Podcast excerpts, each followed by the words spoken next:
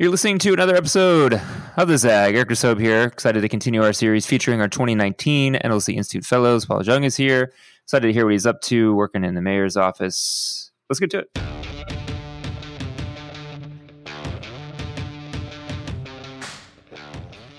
All right, Paul, we've had a couple NLC alums end up in City Hall, uh, and you're there as well. What's your exact role these days there?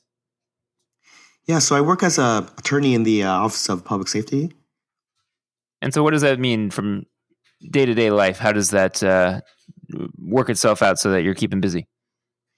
I do a lot of work as far as um, contracts, uh, procurement, things like that. Um, I'm especially, um, you know, just feel very fortunate about um, having to work with a, a, program within the mayor's office. It's called um, Gang Reduction Youth Development Zone, and uh, that's basically a program that I assisted with actually through a different nonprofit organization um, a while back, about 10 years ago.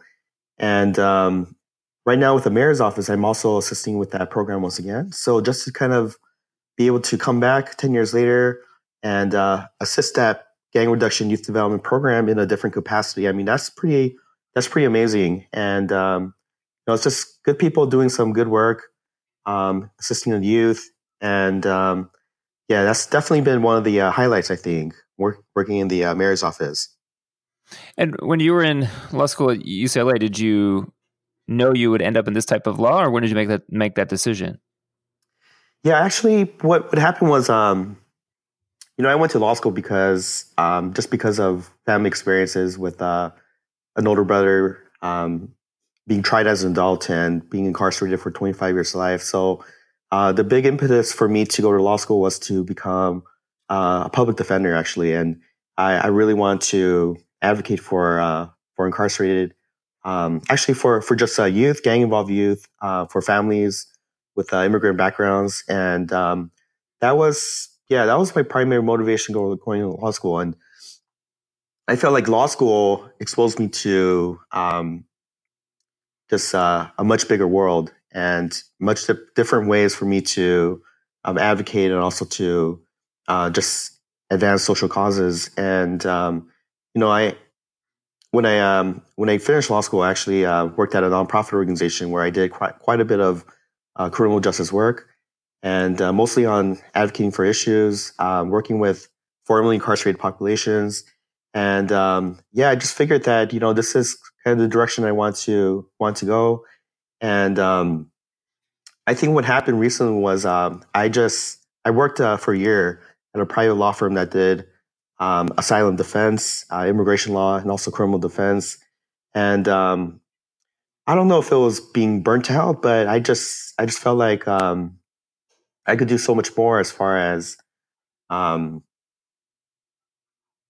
as far as just my impact. And um, I feel like once you walk into the courtroom, um, it's really really comes down to um, factors that are really outside your control, such as you know uh, judges who ultimately grant whether your client will receive asylum and and things like that. So um, I don't know. I just I just figured that with everything that's ha- happening around the country right now, um, I somehow wanted to get my foot back into policy, and um, I saw I basically saw an opening for the mayor's office and, and thought that this might be an opportunity for me to uh, somehow meld those two worlds, right? Advocacy, policy, mm-hmm.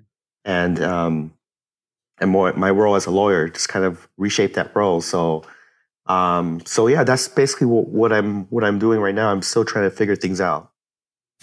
nice. Well, uh, usually it's a good time then to do NLC. We can help you try to sort some of those things out. And you know, I was curious with you having grown up in Los Angeles near Dodger Stadium, how do you feel like the the growing up in LA experience in, informs the kind of work that you're doing now? Absolutely. I, I think that just growing up um, and just having very diverse friends um, all throughout elementary, middle school, high school, I think that has definitely shaped my views. Um, also, the 92 uh, civil unrest that happened here in LA, uh, that definitely opened my eyes to just a lot of the work that needs to get done um, in order to um, you know, bridge communities here in LA. Um, this is a big city. Um, this, there's a lot of communities with uh, very rich histories. And I feel like um, one of the things that I want to do professionally and personally is to find a way to uh, to really try to bring the city together in a way, um, but also celebrating the diversity.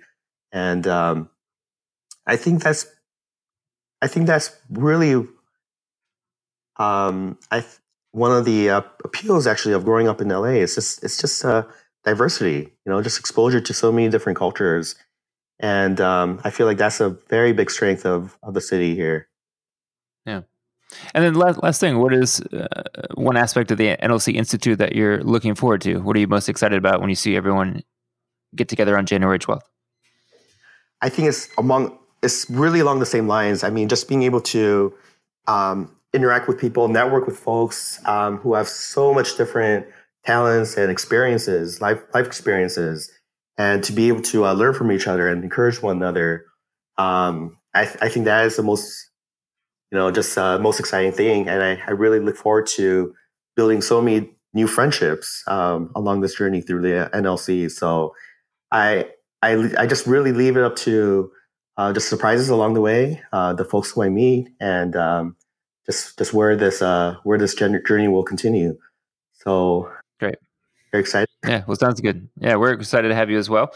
Thanks for joining us on this episode, and thanks everyone for listening to the Zag. You can catch up on all past episodes featuring the other 19 amazing NLC fellows that will join Paul in January. You can find that at Apple Podcasts, Google Podcasts, SoundCloud, Spotify, Stitcher, all the places. Make sure to download and subscribe. Until next time, we'll catch you soon.